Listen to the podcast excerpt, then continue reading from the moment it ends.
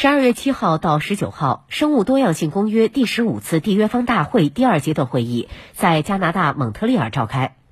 在巴西，美洲豹由于栖息地遭到破坏以及人类的猎杀，数量大幅减少。世界自然保护联盟已将其列为近危物种。近日，记者前往巴西南部的伊瓜苏自然保护区，对生活在那里的美洲豹状况进行了探访。一起来听报道。巴西伊瓜苏自然保护区拥有两千三百多种动植物。由于美洲豹的生存状态是衡量当地生态系统是否健康的重要指标之一，该保护区专门设立了伊瓜苏美洲豹项目，以便更好地维护保护区的生物多样性。保护区的工作人员首先要掌握美洲豹的行踪。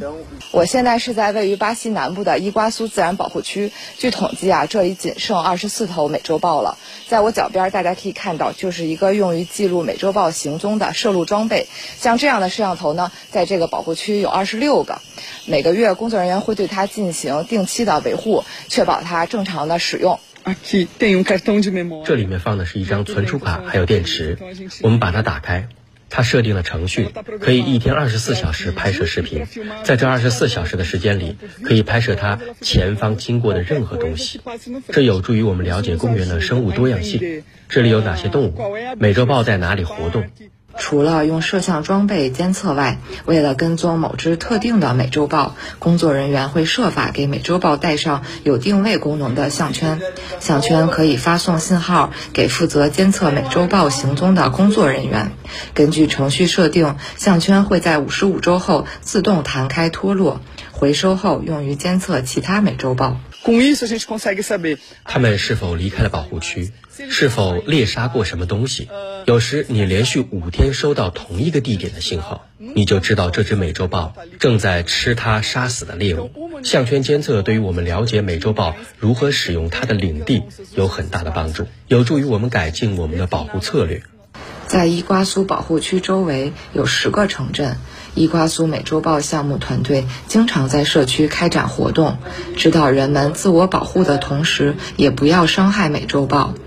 团队向农户发放炸药，为牛羊套上可在夜间发光的项圈，提醒农户避免露天丢弃家畜尸体。这些措施都是为了让美洲豹远离人类的活动范围，减少冲突。一旦发生美洲豹咬死家畜的事件，项目负责人会第一时间前往现场。每次美洲豹出现在附近时，我们都会与项目负责人取得联系，以便他们采取措施。据统计，伊瓜苏自然保护区在1994年曾有65头美洲豹，由于人类的猎杀和栖息地遭破坏，到2009年仅剩11头。美洲豹的保护工作在这里可谓任重道远。一些被人类射伤、失去野外生存能力的美洲豹被救助后，送到了距离伊瓜苏保护区不远的伊泰普动物避难所。我们照料这些动物，希望能增加它们的数量，让它们进行繁殖，以便在不久的将来让这些动物的后代重返自然。